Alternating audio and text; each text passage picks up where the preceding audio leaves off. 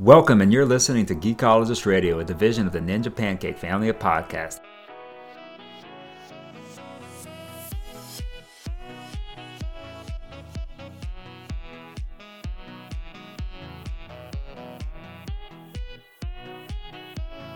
Hey, it's Cajun, and I'm back after a few week hiatus from the normal cast. Welcome to Geekologist Radio, where we take you through our queue and ride the hype train into the future. Let's introduce our crew for tonight's cast. First up, we have Mr. Geoff. How's it going, sir?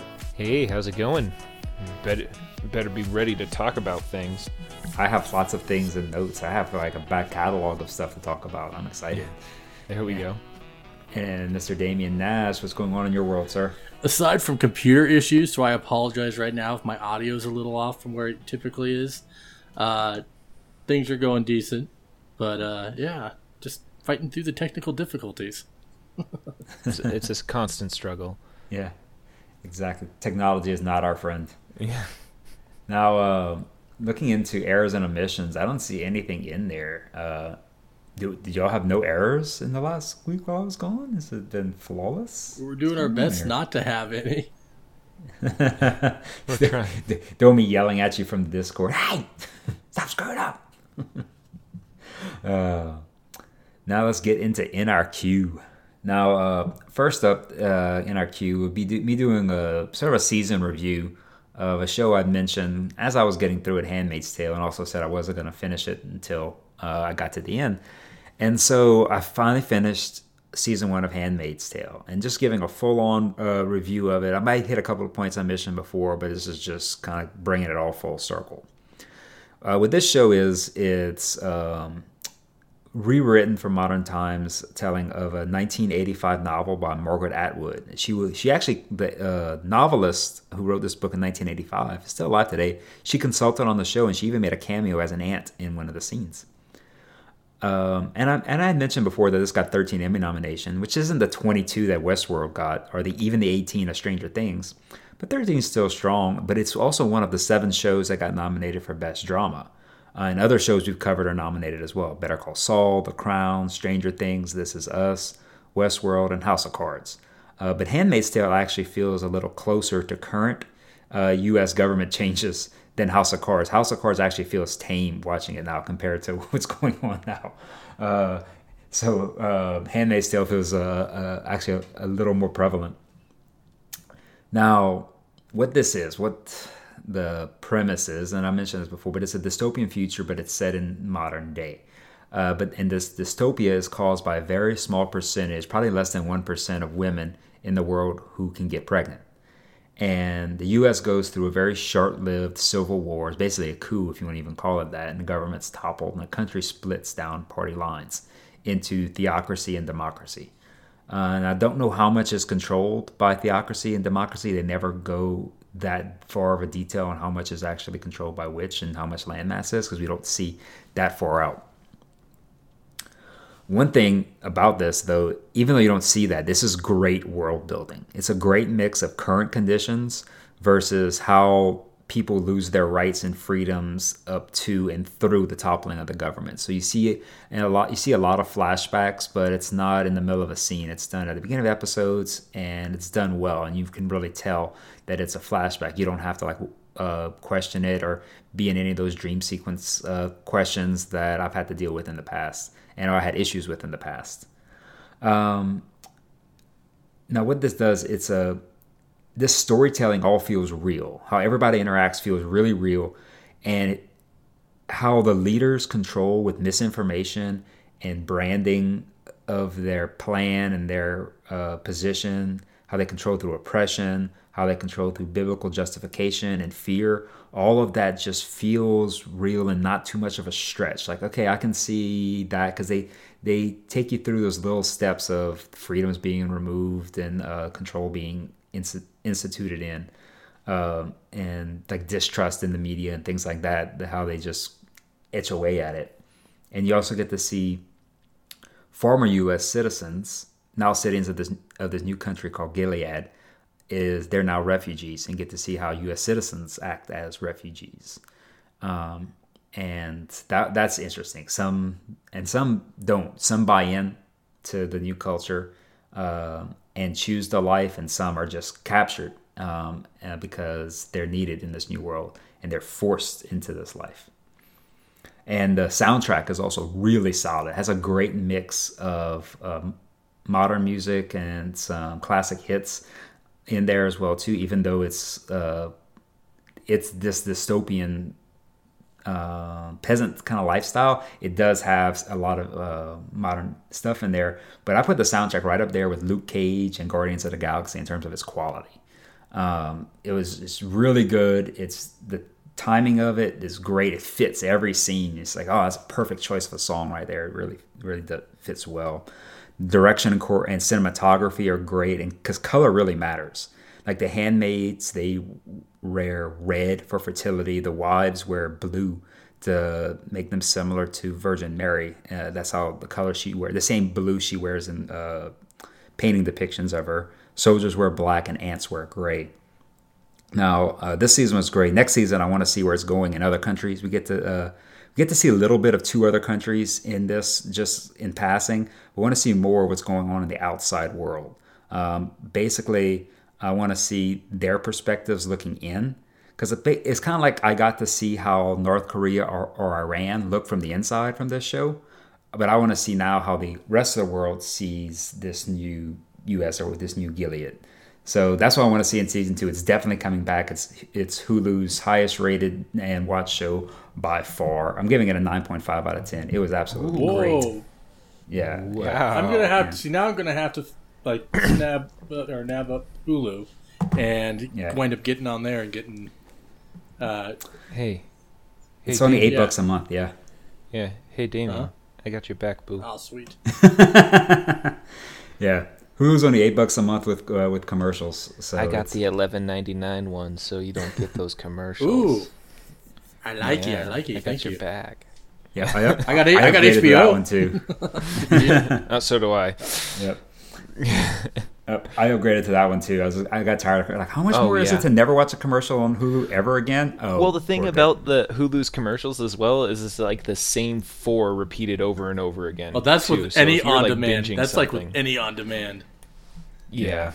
But it puts it right in the middle of like regular televised shows and all those spots where they should be too. So it just makes you feel like you're watching regular TV, and yeah. I don't want I don't want that feeling. now, my wife also watched ha- *Handmaid's Tale*, and she loved loved it as well. And mm-hmm. it, it was one of those ones that she started by herself, so I never watched it with her. And now that like she loved it and you love it, I mm. I gotta give this a try. Yeah, no, it's it's very like I said, every, it, it doesn't miss anything. Uh, there there's when I think of shows and how to rate them, I, I start taking points away for bad things, and I can't take a point away from it. The only thing, the only reason this show doesn't get a ten is because it wasn't Daredevil season one. or Westworld season one. Like those are the shows that are like I put up there as like if if that's my number one show of a year type thing where it's just I can't think of anything I can take points away from it for, and uh, and it's good all the way through. And this one has all of that stuff. It's just it's it's missing that last half of a point just to make it pure perfect. Well, what's great about this as well is it's showing that the streaming services are coming out with force. Like Amazon is getting stuff all the time now. Same with Netflix, and now Hulu's in the game too. So Facebook.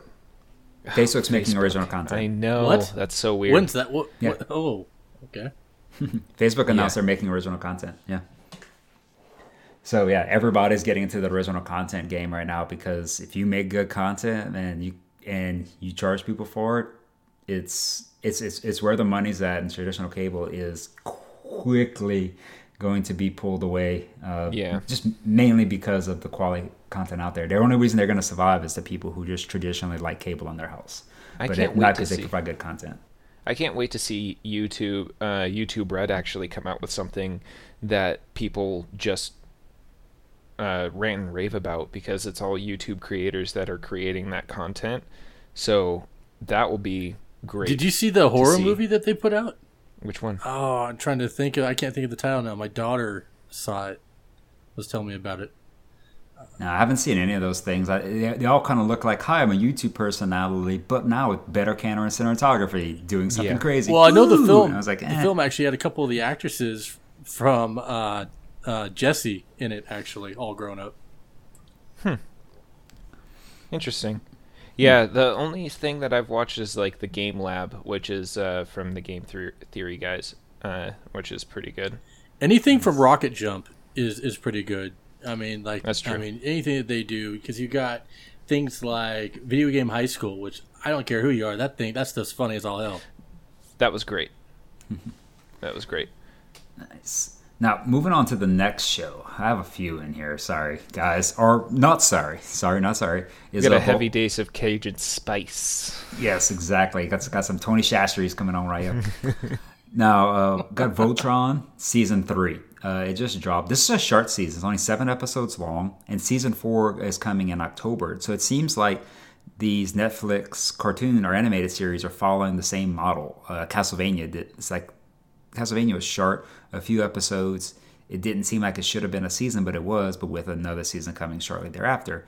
And Voltron's doing the same thing. So I think this is something they're trying out just to do these short seasons, just so they can have exciting launches and and, and not content lulls in between them. So um, this, but this season though, this was more setup of new storylines because season two ended many storylines.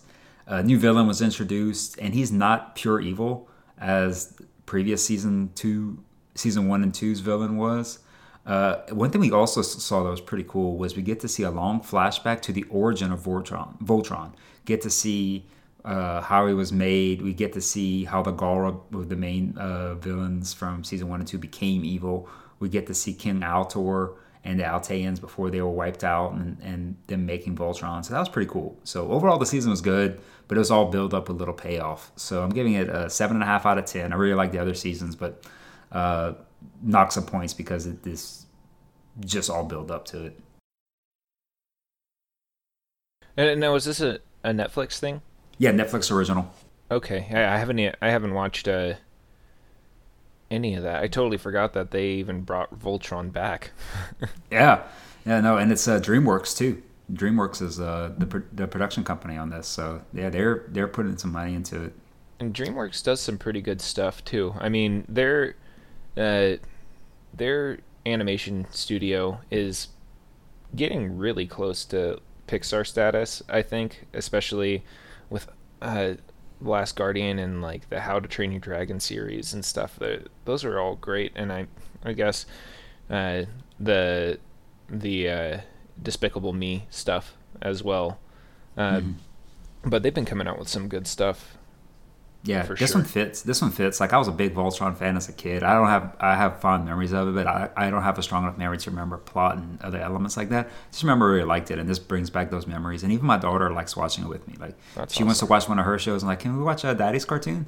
And she's like, yeah. and she'll sit there and watch it. It's it, it it works just fine for her. So yeah, it's it's it's overall just a good time. I just want more episodes. Give, don't give me this short seven episode season. I was surprised when it was done. what? Is- That was it? no, no. All right, what you got, Geoff? Uh, so I, my wife and I were looking through uh, some different movies, and we stumbled upon absolutely anything. Uh, it was a pretty co- interesting concept. Basically, a man gets powers to basically make anything he wants happening with the flick of a hand by aliens. Uh, now, this has a really good cast. It has Simon Pegg, Kate Beckinsale, Robin Williams. This is actually Robin Williams' last film before Oh, wow. he passed away, and the guys from uh, Monty Python. So, it's a pretty star-studded cast with people like uh, Eddie Izzard showing up, and you've got uh, Rob Rob Riggle uh, Oh, okay. in it as well. Yeah, he's funny. Yeah, there's a, there's a ton of people in this cast, and it got torn apart. It's sitting at a 17% on Rotten Tomatoes, and I'm just gonna say this: I actually really enjoyed this film. It got a lot of laughs from me, but the thing about it is that it feels out of its time. If this came out in two, in the 2000s, it would be just around what it should be. Like people would remember this one. But mm-hmm. since it feels like a 2000s film with how the comedy hits sometimes and it came out in 2015, that's the problem. Right. But it has the it has the same writing as that you would expect from Monty Python uh, Python people. It's got Terry Jones uh, doing this script and directing, and uh, Robin Williams does a pretty good uh, a pretty good job. He plays a dog in this that's able to talk. uh, what would you compare it to if you were to compare it to a movie? Is there any movie that comes to mind you can compare it to? the really not it can hit sometimes a little bit like during the alien parts you get to see the aliens like talking in their council and it kind of hits like hitchhikers would okay. at those points but i would say it almost has that bruce almighty type of feel because he gets the powers of a god basically and he can make everything happen that he wants one of the funniest scenes is like he finally finds out uh, that he can he can do this, and he flicks his hands. Uh, his friend asks him, "If you had powers, what could, what would you do? Like, if you could make anything happen, what would you do?" And he's a teacher, and he's like, "Oh, I just I would destroy 10C." And while he says it, he waves his hands around, and then there's a huge explosion, and his whole class dies. Oh man, that's dark. yeah. uh, and then he freaks out, and then he's like, uh, he waves his hand. He's like, I, I wish I had a, uh, or give me a good idea. What should I do next? And then he's like, oh, I'm gonna go back to when none of this happened. And so he goes back in time, and none of it happened. Uh, oh, okay. So you can let so, do anything. Yeah. Yeah, it's hilarious. Damian, you had a question? Oh, I was just gonna say you, you kind of answered it because I was I was like, oh, is you know, with Robin Williams, is he playing? And you said aliens. I'm like, is he Mork? yeah, that would have been great. he plays a dog uh, that uh, Simon Pegg's character gives the ability to talk, and his name's Dennis, and it's pretty funny. It's a mild performance from Robin Williams, I would say.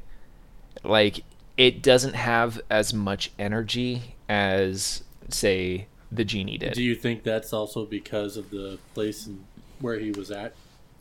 Possibly. I mean, you could think you could think that. I mean, this is his last yeah, film. because I mean, and so he's he's the person that I mean, I don't see him in any other way being able to be tamed, even if a director tells him to be tamed. You know, he's not. He's yeah. not. Aside from when he's done some of his movies where he kind of flipped it, his, did, drama. his dramas. Yeah, his dramas mm-hmm. is the only time I've seen him be tamed. Yeah, and he still has a moment. Yeah, like Night Listener, flamboyance at point. Yeah, or even Jack or Patch yeah. Adams. And Patch Adams, like like, Patch Adams was amazing. That's like that. That goes into mm-hmm. yeah. Like, the, the, actual Patch Adams himself is like a mentor. Like I follow all his stuff. So yeah, or or like even you you think of like Bicentennial Man. Oh, that was amazing. What Dreams May yeah, Come. Okay. The, those ones are like tearjerker movies but they still have funny parts oh, yeah. because Robin Williams was that kind of actor that he could do hilarity and then also give you this like this performance that just makes you want to cry. Oh yeah. yeah. Um yeah, he he could he definitely wore his emotions on his sleeve. Yeah. But what I would say, I think I I think I found out the reason why it probably got as much of that because yeah, it's it's not what people are uh, used to from Robin Williams, and it feels like it's out of its time. Just the writing and the and the style of the directing, uh, but with that, I I still had a lot of fun watching this movie. There's a lot of funny parts.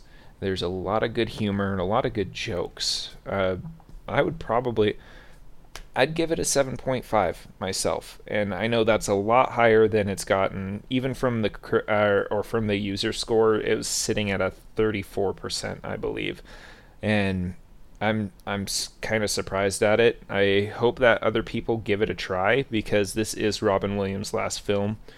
You might want uh might just want to see it for that. Yeah, uh, do you know where it's at for free, or you have to buy it? I rented it off of uh, Okay. the movies and TV from uh, From one of the sites. from Xbox One. So Okay. it's like a five ninety nine uh, rental, but Okay. it's not super bad. It's a good a good enough movie to give it a try. All right. Now, uh, moving on, uh, and speaking of low Rotten Tomato scores, uh, Baywatch got a 10%. And happened to watch that, me and the wife, we were scrolling through, and hey, look at that one right there. That one looks interesting. Uh, it might be funny. We just need something funny in the background, and gave it a 10%. The This is a dumb movie who knows it's dumb and then embraces it's, it's dumb. So uh, it uses the same character names from the TV show Mitch Buchanan, Matt Brody, Summer Quinn, CJ Parker, Stephanie Holden. Uses a lot of those. Um, it added a chubby sidekick as a lifeguard, as comic relief, and doesn't really uh, hit that hard. The main characters are fine, they're all likable. Um, the villain and her plan were distracting and unmemorable. I really didn't like that at all. But the thing is, the movie itself wasn't memorable. I can't tell you what I liked and what I didn't. It's just so unmemorable of a show. Um, it's campy, it knows it's campy, but it doesn't try to be good. So I'm giving it a 5 out of 10. Dang it! No, that's why I was. That's why I was Yeah, I crossing was my hoping that fingers. was Uh, worth. Oh, yeah, no, it's it's it's it's definitely in the 21 Jump Street vein. But, I, those I But- like a lot. Exactly, but it, doesn't it doesn't have the the the jokes. Doesn't have the cast that can execute the jokes. They're likable, but they just can't execute them, uh, and the jokes aren't there. Um, the plot is, like I said, unmemorable, unintelligible. Uh, so it's just them being campy. and but the thing is, I'm giving it a five because of it, the quality of it. I didn't regret watching it though, like Okay. not at all. Um, it it it had it had stuff in it that is perfectly fine. Just throwing it on in the background, do some stuff, and, and get some laughs while you're watch while it's there. So, yeah, because Uh, for me, that's about it. like Zac Efron, he is a freaking. He's shown his comedic talent, like in Neighbors and in both one and two. Plus, I watched that. Uh, on one of the, The wedding? ones that where they're going to a wedding. Yes, yeah, and they take- and yeah, that- he was Oh, great. that was- that was too. great. yep. The wedding And so dates. it's kind of set. I, I just keep I keep hoping like I always want to try a Zac Efron film because uh, he's become my bay and my comedic bay for sure. Yeah, they're, yeah. th- th- None of the cast is bad at all in it. They just they just weren't given good anything. They weren't given good stuff to work with, and it wasn't very memorable. Yeah. Dang, dang, Yeah. Sorry. it's Nah. okay. All right, Damian, what you been watching? Uh, well, Midnight Texas for one. I'm on episode four. Uh, Geoff, where are you at on Midnight Texas? I'm uh, I am on episode three, so that is one behind you. Have you seen Uh, episode three? Yes, yes, I saw okay, that one. all right. Yeah. The the vampire one. After we talked about it, I turned it on, I watched it. It's good. What are so you're behind too though. No, I'm not. okay, Ep- good. Episode four is. Wait, Episode four is up. no, I'm episode man. five. I'm on episode five. Excuse me. All right, so you're two ahead. Yeah, I'm two ahead. Because episode four was the one was the last one I talked about. That that's the one with uh, succubus. Oh, okay. Yeah. So Haven't seen that one. some really good effects on that one. Okay. Go ahead. Okay, so- tell us about episode. Go ahead, spoiler free. Yeah, no spoiler free Go with ahead, it. spoil it. No, no, no, no, no, no, no. Uh, Okay. so the the short of it is Manfred turns to Olivia. We know who Olivia is. She's the badass that we don't. She's not a supernatural as far as we know, but she's just a badass assassin. Also, originally, I do know this that the actress was originally from the first spin-off uh, American Pie movie. Kind of gone a long way since playing in Bandcamp. but anyway, so Man- Manfred, ah, Manfred turns to Olivia for help with his past when his past finally catches up with him. I'm not going to give away the name and stuff on that, but the guy who it- it's a it's a pretty brutal episode, but in a good way. The actor that comes in to play Uh, I'm not. I don't want to give the act. This is actually just me not wanting to give the actor's name away because he. If you give the actor that plays the villain away, it kind of gives away how dark the film's going Oh, be. how dark it's gonna go. Yeah, because Okay. let's just put it this way: if you watched, uh, Willem Dafoe. no, no, he played. Uh, he's played Jack the Ripper in the past on a sci-fi Okay. series. Um, he's played. Uh, he was in the Twilight films as a as one of the uh, el- one of the vampire elders. Um, he he's a, he's a character actor, but when he gets into a role and he's playing a villain, it's pretty pretty harsh. That's all I'm gonna. That's that's like it's hard. This episode this episode leads up. Manfred has to uh, Manfred past comes up with him. So you find out the whole thing. You find out why Zelda, his grandmother, was killed. You you get that whole back. This is also supposed to be the Bobo backstory, and Do you get a Bobo backstory? you do get a Bobo backstory. You find out a bit about him, but there's still. It's actually a lot of fun to say. But- Bobo backstory.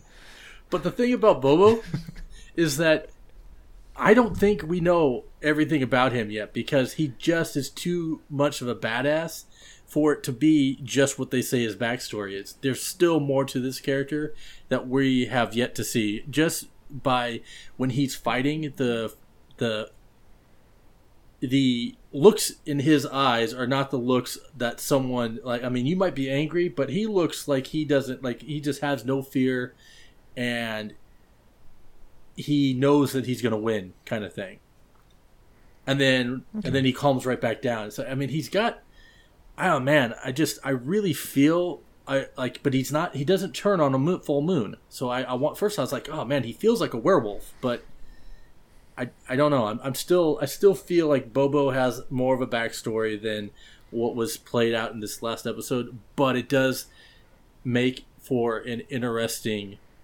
uh, series of information that will come further about his character and possible new villains to come in to threaten midnight. Hmm. Yeah, I gotta catch up. Yeah, it I'm slacking. it I'm does. sorry. The episode does end with as a, a uh, the camera's kind of fading out, and then a quick little like cliffhanger. So it, it's like just keeps feeding you that gotta watch next week's episode. But next week I will give the I will uh, after people have had a chance to watch this episode. I will actually give the actor's name and explain some of the other stuff he's in and why I didn't give it away. Gotcha. All right. Now, playing into the Cajun back catalog, um, me and the wife actually went to a movie theater, got a babysitter and everything. Went to see a movie in the theater. You fancy, fancy man. Yeah, went to see Dunkirk. And man, it's getting a lot of good reviews, and I think rightfully so. So, this is some of the realest war sequences ever filmed. I mean, Ooh. Saving Private Ryan, Band Black of Hawk Down? Brothers, Black Hawk. You put all that stuff up there. This is some of the realest stuff because this is all practical effects, practical. I mean, real World War II planes, ships. Very few models are used. Um, the how the I mean, where they're putting the camera, how they're putting the camera, how they're filming some of these scenes, really make really makes you feel you're in it. Even the the dogfighting and and the planes, there's no unrealistic Michael Bay explosions. Everything just feels very, very, very real. Go Do you okay? So Christopher Nolan did this one, correct? correct them anew. And now, with that, is he is he going out of his comfort zone a lot more than you, you know how he likes to play with time and all of that, or makes time really relative and stuff, or does he still do that with this story? He does that. So uh, it's a nonlinear plot, um, but it's it's slightly nonlinear. The lighting and the set pieces help place where each scene is. Like sometimes it's like, wait, I thought that was oh okay, and and it really works uh, because some of the things, it's good to know where uh, that that's going to lead to when you're seeing it. Okay, this is going to lead to that because I already saw that over there, and especially if you're paying attention. Yeah. You're like, oh, this boat has already sank. because I saw it in the distance and now they're showing it because there's so many things happening and a lot of stuff happening simultaneously. They don't show at the same time, but sometimes in the background you can see something that's already happened. Nice. So- okay. And but sometimes it's way later. Sometimes you see stuff like why is it dark, and that's that's your first sign of oh it's non-linear because when you first see a night scene and you've been seeing nothing but daylight, it's like okay that's when you're seeing stuff non-linear. So it, it does uh, help with some of the stuff in there. It'd been nicer, I think, if the setup would have been a little better. That um, like you said, me and you and others who are familiar with Nolan know he tells stories that way, but I think a lot of people who don't would have been put aback, like, what the hell is going on? And it would have taken them a little longer to pick up on that.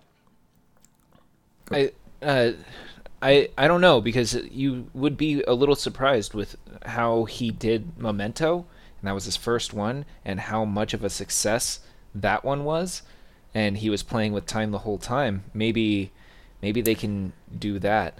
Yeah, that one had had good success, but not nearly like uh, like. There's a lot of people who still haven't seen Memento, and It's those true. a lot those people who haven't seen Memento would be also be ones watching Dunkirk because they're gonna these are war movie fans, and uh, they're gonna go watch Dunkirk and never seen hardly any of the other uh, superhero movies or any of that stuff. Yeah. because they're gonna see this because they're gonna be told exactly right.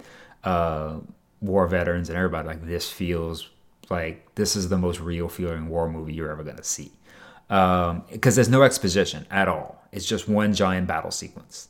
That's all it is. Yeah. Uh, just imagine like any battle sequence of a movie you saw that had a lot of stuff leading up to it. Um, and this is like, oh, like just imagine if Pearl Harbor didn't have anything besides just the final scene, uh, except done by Christopher Nolan. So that's kind of like what you, I'm thinking this is most familiar to. Uh, there's constant stuff going on, even when they are talking or uh, nothing really significant is happening, there's a, always a threat looming, and you always know a threat's coming because something is always around the corner because this is a constant battle scene.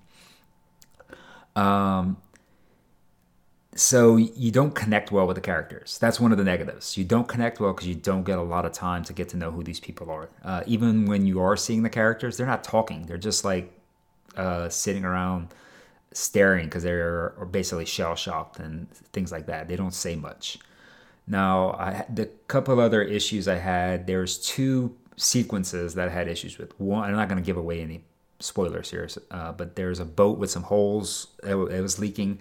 That whole sequence and how that played out, um, just the engineer in me wasn't liking it. But I think even just, and I asked my wife, even her, she was like, "There's so many ways they could have done that differently. It just didn't make any sense. Why they do this? Why do this? Why do that?" Like, exactly. Uh, that was a big thing. And then uh, a lot of people know Tom Hardy's in this. He's a pilot. Uh, his plane at the end of his uh, sequence, um, and the last thing he shoots down and how he finishes his run, those two things didn't make any sense to me at all. Everything leading up to it made a lot of sense and was great, but those two things at the end didn't make any sense. Uh, I think they could have told that story quite differently and better. Um, so for those elements that I, I didn't like, th- those are the points getting taken away. So I'm giving it an eight and a half out of ten. Still really good. Um, just just to see the sequences in this show is is worth it in and of itself. Um, so don't go expect to see a, a plot or anything like that. Just you're gonna you're going to see battle sequences shot with prac the most practical effects you can think of, the real ships being sunk and things like that. So that's awesome. Yeah, my uh, uh, my brother-in-law when he went to see it, he was actually let down because of the fact that there was no exposition. It was just all fighting. He mm-hmm. felt that, and it, he felt that it wound up making it the story like he he had a hard, harder time following it, so he didn't he didn't actually enjoy it as much as. But then hearing you talk about it, that makes me want to go see it. So it's like it's it's different. It, it's crazy how someone can sway. You hear from one one person, then you hear from another. Now it's like okay, now it's worthwhile for me to see. I'll probably rent it. Probably won't see it in Right. theaters. Yeah, and uh, I went in with that expecta- expectation. I knew it was nonlinear. Uh, and I'm sorry, I knew it was no exposition. I didn't know it was nonlinear, but I knew it had no exposition. So I was expecting that. So that did help a lot for me. Uh, and I'm glad I picked up nonlinear because yeah, it would have really sucked trying to follow the plot if I hadn't figured that out early on. Geoff, So, after seeing this, do you think that it will be up for awards. Not best picture. Special It- I mean, effects. yeah, it was. Oh yeah, special special effects, sound, all that Direction. stuff. I mean, all, all, all of the special categories it'll get. Uh, Any actors, do you get- think? It might. No, an actor one's gonna get nominated for it. Not gonna get nominated for script. Uh, I, if it does, I'd be surprised for best picture if, if there's like a ton of them. Um, he could get director though, because I mean, like, see, these scenes are fantastically shot uh, and cinematography, but everything on the writing and acting side, not a chance. So I think when you have no nominations there, that's going to affect you getting a Best Picture nomination. And um we talked about one that uh, I brought up that I was excited about. Damian, you watched uh, What Happened to Monday? I did. Basically, the premise of the film is a world where families are limited to one child due to overpopulation. A set of identical septuplets must avoid being put to a long sleep by the government and dangerous in fighting while investigating the disappearance of one of their own. Each of these kids in this film are played by, uh, well, the adult versions are played by Noomi Rapace. She's also uh, one of the films that she was in. Well, she had a cameo in the most recent Alien. Basically, her as an actress, because each character, they live, they they, they live uh, one life. They're each named Monday through through Sunday. They're named seven days of the week, so they get to go out and live a life on their day, uh, living the same life, the same woman's life. So they have to they have to uh, pass info back and forth to each other at the end of the end of the night. Uh, one of the things that you see, the set, one of the main sets is their apartment that they grow up in, and the parts of the film that Willem Dafoe is in. He's the father, right? No, Okay. father, Okay. father like individual. Rel- Father-like figure. Yeah, rel- relative, but you'll have to see it to know. Yeah, yeah. Anyway, Spoiler. Yeah, it's a spoiler. So, but his role and his degree of change of emotion for the for the bit of the film that he's in is great. He, I mean, as he is, like he, you put Willem Dafoe in a role, and you know, typically know it's not going to be bad. That's one of the great things I, I really, I was excited about seeing him in this. Now, as much as it seems like it's super super sci-fi, it's it's not. It's more grounded. Some of the stuff is similar to Minority Report. Yeah, it looks just dystopian Yeah, future, not sci-fi yeah, at all. Yeah, it's it's yeah. I mean, it, it feels like this could be you know in, in like ten like five ten years from now actually, mm-hmm. Which mm-hmm. also plays into the part of making it more more of a believable thing because it deals with the fact of hormones and stuff in food, and this is kind of like one of those things where it's like saying, hey, we need to watch what we do, because it's talking about the changes and stuff that it can do to the human reproductive system. Hence, Like Okja. yeah, yeah. like Okja, yeah. Hence, having multiples born constantly, then having a population boom and having to curtail that. In a very dark, which is exact op- exact opposite of Handmaid's Tale, opposite population problem. Uh, but it's also uh, one thing I missed was that they do uh, one government actually thinks it's climate change that caused it, and the other one the the the Gilead government thinks it's immorality that caused the uh, sterileness. So yeah, side note. Glenn Close. You hate her. Like she plays. She's uh, she's one of those actors that she can either make you love her character or hate her, and you hate her character in this. Her Nice. and Miller, her and Meryl Streep, man. Yep, they Like, both they both they're great. they are. But I wanted to go back to uh, Noomi Rapace's her role was the fact is that you see her acting ability in this because she has to when they're in the house, they all are allowed to display their individual personalities. So she has to play seven totally different people. Somewhat, some even sound different. They have different, you know, just ticks and stuff. And to see that all come together on screen, it's like kind of crazy to think how she filmed, how that was filmed and everything. Like I would love for this to come out on Blu-ray. I would actually buy this on Blu-ray. That's how good it is. Even though I have Netflix, I would buy this on Blu-ray Yeah. to see a making of featurette and Own It because that's how well done this is. It's sitting right now on IMDb as a 6.9 out of 10. I I feel that that should be, I, I that's pretty close. I think I think a seven, an even seven would be good. It's it hits home. It's good. It's not great, but Yeah. it's entertaining, and that's that's what it needs to be. So if you're looking for something to be entertaining, and to see an actor's chops, you you, you need to definitely check this out. So what you're saying is that uh, she's going to be in Split 2, right? Oh God. oh man. That well, we don't know about Split Two right now. The fir- right now we got to worry about Glass. Yeah. Our our nutty Professor Four. yeah, that too. She could. She How, could. uh, remake of uh, uh, Axe Murderer. I uh, married an axe murderer. Yeah. so, uh, and that ends also our uh, NRQ segment. And uh, anything we're going to be watching wanting to cover next week, Damian? Um, I'm trying. I, I've been holding off. I want to see Atypical because that one does. It's a Netflix original that covers uh, an autistic, uh, a high functioning autistic uh, teenager slash twenty early twenty something, and how he goes about life and just kind of things. Now having a son that's uh, that's on the spectrum, it uh, my, my middle son it it makes me really want to watch it. My wife wants to watch it, so I have I've had to held hold off. Um, so whenever my wife can get some time away from overtime and all that stuff, we will be sitting down and watching it. I'm hoping next week to watch that. However, we have a backlog of hours worth of uh, mm, Bachelor in Paradise that I have to get caught up on with her. So that's probably what I'll be Ooh, watching. I would I would have kept that one to myself. I, I actually like those. Oh, I'd have kept that to myself too. oh man, you, du- you doubled down. I was like, I gave you an out. I literally gave you an out, and you're like, no, no, no, no, no. I'm jumping on this hand grenade. Sorry, I almost threw up. I know. I got it. I tasted a little throw up in my mouth there for some reason. I don't know what's going on.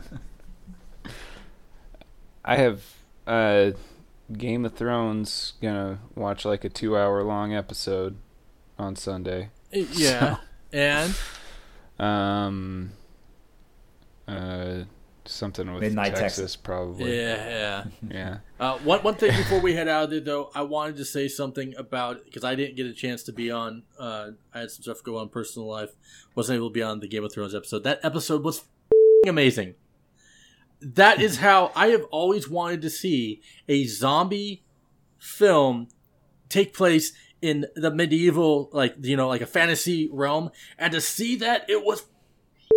Oh, oh, There is one. there's what? There is one. Uh, it's on Netflix. It's uh, Black Dawn or something like that. I can't remember. It, it's there. It used to be. I'll have to look it up and I'll get back Look- to you. Check for Black Dawn, and that could be Black another something or other. It is black something. uh, Black or dark. Good one thing we're two. covering what to watch next because we're gonna have to look that up and then cover if we uh, covered Definitely. Yeah. So Was it good? Uh, for me, I, I I haven't seen it. Oh, pfft. yeah. I, I just he know just knows it exists. exists. Yeah. Uh, so for me, I there's not many shows I've picked up following. I'm actually uh, in in the reading phase right now. I'm actually reading uh, the Wheel of Time, finishing off uh, the second to last book that I got stagnant on a while back, just so I can get caught up on. I'm actually tearing through that, and uh, man, uh, I think it was chapter 26 of book 13. I read it so dang hard that when you finish a chapter, I was just like smiling, like. It's very rare you re- read a chapter of a book where you're just like, "This did everything I wanted it to do." Yes. Obviously, you've never read, written or written. Obviously, you've never read a Brian Jacques novel Or a Brandon Sanderson Not novel. because if you read one of those, that is Brandon Sanderson. Wait, ti Wheel of Time? Brandon Sanderson wrote the final three books. Oh, yeah, of you're time when. Robert Jordan died. So this That's book thirteen right. is Brandon Sanderson. Yep. uh, Bri- Brian Jacques, his novels like the I Redwall read it then. series, the Redwall series, and all that stuff. It's just he will take like a chapter just to explain a banquet, and it Yeah, see that to me too much. Just give me everything I want, and that chapter gave everything I wanted. Dan Brown does stuff like that, where it's just fast writing, where it's really uh, enthralling stuff. But uh, this one, where it had a lot of build up and everything I wanted to have happen, happen. That was great. But uh, not a lot of shows in my uh, to be watched stuff. Uh, and then now let's move on to the NRQ hype train.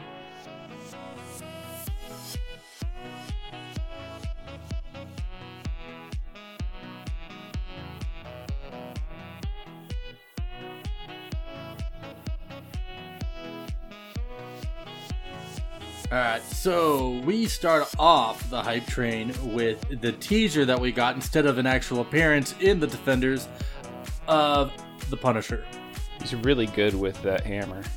He is like, I mean that. Yeah, he made an exact skull. Yeah, we're trying. Yeah. We're trying to talk about believability, like, I, and, and that's my boy. That's my boyfriend Castle there. But I don't know. He, he's hitting a sledgehammer, and he's taught. You got you hear this uh, dialogue, inner dialogue going over, and then he's looks. He's got like a little bit of blood on him, but he's he's wearing the Punisher, the the Punisher uh, attire. He's got the skull. He's got everything. He looks good, and then he walks away, and you see the Punisher emblem hammered out in concrete. And I'm like, when I saw it, I got all giddy, ran like I felt like I needed to put on all my Punisher sh- tires on at one time, be like the little kid in the the Christmas story. But uh, everything on. but at the same time, I'm like, that's you couldn't do that. But still, I don't care. I, I'm excited. What do you guys think? I mean, even in the Thomas Jane movie, he set like all the cars on fire in the shape of a Punisher skull. It's just like, what is the Punisher's deal with like making things in the shape of a skull? And I think it's just it's just for commercial effect. How many that's point gonna be in the turns did he have to do to get it just right so so it would be a skull? burned in just the skull, the skull shape? Yeah. Run up to the top of the building and look down. Ah, I got to move that one over to the left a little bit. Took a Yep. long time. yeah. But no, I I of Daredevil season two, like I said, that one's low on my list. But man, I liked the Punisher character in that one. I love Jon Bernthal's portrayal of it. I liked everything about it. His character was basically the underlying theme of Daredevil season two of PTSD. Yep. And his character was the main driver of that entire uh, the- thematic arc. And he was only half the show. So yeah, no, I'm I'm excited to see what they do with the Punisher. Um, just give them good dialogue. I mean, Do we think give good now? dialogue. Do we think there's going to be a Daredevil sighting in, or at least a Matt Murdock sighting in the Punisher? not the way the defenders in it. No, uh, one of the other defenders might be in it, but not. See, I have see. My one of the things is, is I think that the Punisher did still. I think the Punisher is the one who saved Matt Murdock. No, because I think Matt Murdock came out the other side of that. I think like that uh, Dragon Tunnel or whatever has like a K'un-Lun type exit on the other end, Uh. and he came out that end instead of it being excavated out from where uh, he got buried. I think he came out the other end. Oh, okay. All right, what's next? Shawshank. Next, next is of the Bumblebee movie. Yes. And this is this is something to actually to get excited for, guys, because no, it is. Trust me. Because here's the thing: no Michael Bay. That is exciting Who- because Who's the director? I'll tell you right now. Because there's Yeah. plenty of bla- bad Now- directors. No, it's, I do have to say when I read this in the show notes, I and I saw Bumblebee movie. You and thought- a did- spinoff with John Cena, and I, I thought this was a spinoff of the of Bee Movie, the uh the Jerry Seinfeld one, and this is Bumblebee movie. I was like, what the hell? Why are we covering that crap? Bee Movie sucked. And it's like, oh, it's the oh, it's that Bumblebee movie. Yeah, I was reading that completely wrong in the show notes up until I checked into it. Uh, yeah, no, I, I I saw who the director was. I forgot his name, but he has he had uh, uh, some good movies in, in his past, and so as long as it's not Michael Bay and he well, here's a non so no, no. Michael Here, Bay this is it. This is what I got. I'm actually. You have. I have to read you this because it is. It is that detail that you need to be But- read it. We better make it short though, because we're running low on time. Okay. So the latest set of the uh, next year's solo film in the Transformers series, Bumblebee, uh, takes place in the '80s. So first up, we are Origin going. story. We it's an mm, not an origin story, but we are going to see the original Beetle form. Oh, it's- yeah, this is looking- be an actual yeah, the Beetle, the director Beetle. director said he is going. This is going to be more of a drama, um, and not so much. It's going to have action, but it's going to focus more on a dramatic sense to it. The story. He is developing it more, much more reminiscent of the Iron Giant as opposed to the other Okay. the other films. Um, let's see. It's uh, I like I like I like all of those words you've said so far. have you seen? That- that Okay, make me actually have you see seen Kubo and the Two Strings? Yes. Did you like it? Yes. Yes. Well, that's the That's director. That's That's, who the director, director is was. Travis. Knight. I'm so stoked for this. That's like. Yeah. the fact is, is that that I'm hoping that the, with the success of this film, if this winds up being as successful as it should be, that this will push Michael Bay out of the main Transformer storyline as well, and start getting some really good quality universe building in. Uh, Right. And, and and that's the thing is I love Transformers as a kid and but but Michael Bay can do nothing good uh, with film and man uh, it's it's about time somebody did something good and yeah that was who I was think that was the the movie I was thinking Oh, of was holy the, was crap. Kubo and the Two Strings yeah good stuff yeah. Okay, he's an Oregonian. Yeah, it's gonna be good. Yeah, I told you. You, did, you He's didn't know from that. my state. He- yeah, he- Yeah. yeah. He's, He's done from- a lot of stuff with Laika, so you you gotta you gotta Yeah. like it. But so the other thing is, is Bumblebee won't just feel different because of the time period. It's being made because it's the first of the spin-off. It's being made on a noticeably smaller budget, and but at the same time, they're saying a lot of the stuff is going to be focused more on Bumblebee. So you're not you're not it's not expecting to see a lot of other Transformers in this. Expect it to be a focus I, would of I would hope not Yeah. because in terms of the lore there shouldn't be a Yeah. lot around that So time. Yeah. expect it to be mostly Bumblebee interacting with a singular character and then the government chasing after him, which is what they did in the books and things like that. So it's gonna be the gov- It's gonna be Sector Seven or Sector uh, coming after him, and there and it, so it'll definitely have that Iron Giant feel. I hope they actually give Bumblebee a voice though, because He the, had a- the radio voice. Yeah. no. And and the thing is, I hope they don't. Yeah, it would be nice. It- It'd be interesting though if they keep with the continuum. His original voice was a British voice, and then in the last movie they gave him a voice, but it was much younger sounding and American. Yeah, I don't care what it is, just give him a voice throughout, and none of this voice box playing a radio crap. Yeah, because it was it the first movie or was it the second movie where he talked in his actual voice? This is the first movie at the very end. Yeah, okay, that's what I thought. That's all my que- that was the only question I had. I was wanted to make sure because I only watched the first two. Oh. All right. Well, next up, I'm going to talk a little bit of something about Marvel Cinematic Universe. We're jumping universes over to Marvel Cinematic, although uh, the Transformers are done right now by Marvel, so they could technically be in the same universe. But let's go over to Guardians of the Galaxy Volume 3. Guardians of the Galaxy Volume 3 is the only film right now that we definitely know is coming out or being worked on. A story, everything's being written for it is the it is the Iron Man to the next phase of the Marvel Cinematic Universe. Right. It's the only one that's being written that's in that next phase. yeah, right? and it, it is set Right. up. It will be the it'll be the catalyst to set up the next decade of Marvel films. So is this a is this actually going going to bring them? Well, I guess Infinity War they're going to actually join up, Yeah. but they're going to actually be a part of. Yes, the of ev- thing everything. Now, then every, this this will whatever happens in Volume Three will set up everything. And the director of Volume Three says the th- first thing is is that he wants to bring in two notable characters for sure, which we already know about Adam Warlock. But Mhm. yeah, they said that. my boy sure. Nova. Which, Okay. but the problem is for Nova, in order to come, that means the Nova Corps has to fall, which will probably happen in. My guess is that that'll happen in Infinity War for one or whatever the second one's called. And Right, that's how we 'cause- get 'cause an when go Iron get Man that type stone. character again. Yeah, because he's the human rocket, Yeah.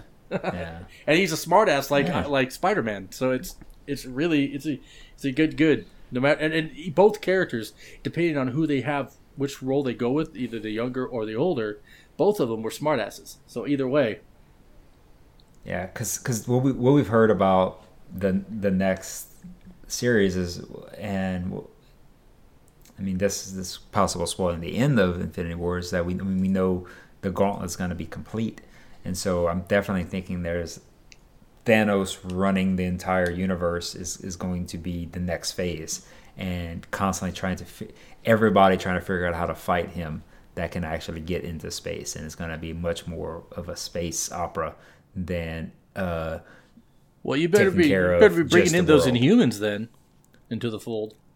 oh, did you see the trailer for Inhumans? Oh my Have you god, seen? that looks terrible. No, have you seen the updated? They updated it, the trailer, with better Yeah, CGI and stuff. still like that. I see. I think it bad. Looks, I, am I'm excited.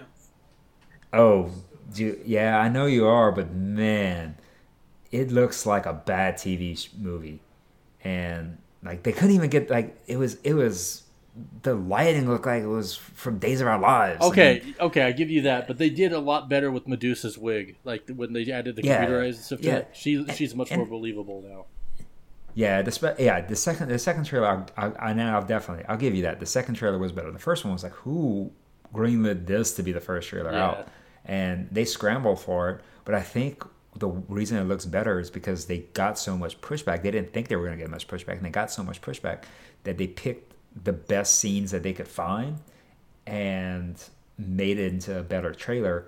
But to, to me, that if that was the route they took, they definitely left me questioning the rest of the show because the first trailer of this thing that's going to be airing in cinemas was so bad. Like that was the best thing they could do. I would.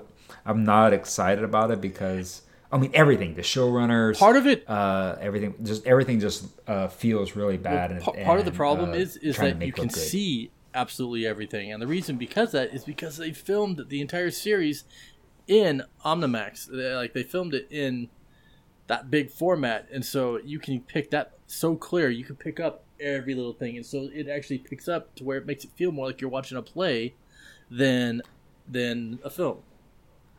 Yeah, well, but we yeah we'll see if if it feel if it feels like I'm watching uh, a daytime drama, then it doesn't matter what you film it in. You, you have to give me better sets than what they what they showed so far. Um, but moving on to a show that's much more on the dramatic sense. Uh, there's a Last Flag Flying. This is a drama from uh, Richard Linklater, and so he's done Slacker. He did Dazed and Confused, and uh, very well nominated and received a fantastic movie Boyhood. Uh, he did that one. So this movie is starring Laurence Fishburne, Bryan Cranston, and Steve Carell, and this is going to be your main cast throughout. And these are three uh, buddies from war, and they come together to bury uh, one of uh, Steve Carell's son, who died. And so it's sort of a road trip journey of bringing them all together and then uh, then burying their son. And this cast just feels really good. This, the chemistry from the trailer is great. Um, Steve Carell, Bryan Cranston uh, kind of started off, and man, they're hitting it good. And, Laurence, I didn't think how Laurence, Laurence Fishburne would fit in, but I think that's also his characterization too. He plays um, a preacher who's trying to forget his past, so it looks like he's going to take a little bit to come back into the the mold of this. So all, all of this included, um, if you were to just telling me the story of about three war buddies burying one son, I would never watch this. But it's Rich, Richard Linklater and this cast, then I'm interested in watching that show, even if it's just uh, on rental, because I think this is going to make something that's going to be very, very watchable. It comes out November 3rd, 2017. So uh, it comes out right in that good holiday time. You want to go see a movie with, with, with your dad or your family member or something like that, that uh, that's enjoyable. So uh, I think this has a lot of potential for a, an enjoyable film. So Nice. that's my thoughts. Well, next up, we're going to talk. we're going back to, to some DC, but we're sticking with the comic book talk. talking Batman. Well, Batman, Joker, and Harley Quinn. But first up, Batman. Uh, it was announced this week that Warner Brothers and DC Films are moving forward with. Actually, they canceled. Also, first off, they canceled uh, uh, the Sirens film. And Oh, Gotham wow. Sirens Yeah. that got canceled, and so this is so. The, then they said that they're moving forward with a Joker origin film separate from the DCEU that will be about Joker and Harley Quinn. Um, next up, on top of that, moving forward, the director, the new director behind Batman, uh, I believe that's Matt Reeves, uh, Mm-hmm. in an interview last month, sta- or an interview, yeah, last month was stating that his movies now are going to also move aside from the DCEU, and are going to actually be a standalone. His first one will be a standalone, and if it's uh, well received, it'll be part the start of a trilogy. Starring Ben Affleck. As, as of right now, But as of technically- right now, So technically, still, the characters he can pull from are from Yeah. the DC extended universe. He's just not writing in that world. Yes. So, right. So all of these other events that are taking place, he's going to basically ignore. yeah, Yeah. All right. Because all of these are like world changing events in Mm-hmm. Justice League and BVS. Well, no, Batman wasn't BVS, so he does have to at least acknowledge that if he's if his movie takes place after BVS, if his if his take place before it, Mm-hmm. which could make sense because I mean we're we're not talking. Uh, you don't have to jump back too far in age, and uh, you start right away uh, with Affleck. You could do it right before and tell those stories. Mm-hmm. So, okay, um, I could buy that, if, especially if they did them all as a as a prequel one. yep, But yeah, that's that's that's interesting. yep. Yeah. And with that, that leads us going into uh, another whole different episode that we're going to be recording tonight. So I guess we it's time to sign off. Yes, sir. Uh, did we get a new email? Right. We did. so podcast at geekologist.radio.com if you need to email us. Twitter is at Geekologist Radio minus the T for character restrictions. And you can find us on the web at www.geekologistradio.com where you can find all our episodes and any of the writings that we come up with for the site itself. And then ninjapancake.com uh, rehosts our sites along with, uh, uh, rehosts our podcast along with the podcast of lots of uh, other great geek podcasts. Yeah, like Geek Squatch. Uh, that's another one, another good one. Uh, they also have on uh, My Morning Coffee and Our Evening Beverage, which are good ones as well. And also, if you're still a fan of The Division, which I have picked it up, and it is actually, I forgot to talk about it this. Oh, wait, that's coming up. Uh, but the. Uh, you forgot to talk about it because it's not in yeah, this it's not in this so- episode, dude. but the uh, if you're a fan of the division, be sure to check out Bombshell Jackets. It's awesome, and there's rapping characters. All right. And so, Damian, where can we find you? Mr. Damian Nash on Twitter, and then I also just uh, published an article on Rectify Gaming uh, on the preview of ROKH. It's a Mars survival adventure. Nice. Geoff, where can we find you? You can find me on Twitter at the Geoff Barry. That is T H E G E O F F B A R R Y. You can also find me on the Nerdentials podcast. And that's it. And you can find me, Caucasian Sate, all one word on Twitter, on this podcast, and then also on the next podcast, the, the Game On one. So for this episode, we are signing off. Have a good one, everybody. Bye.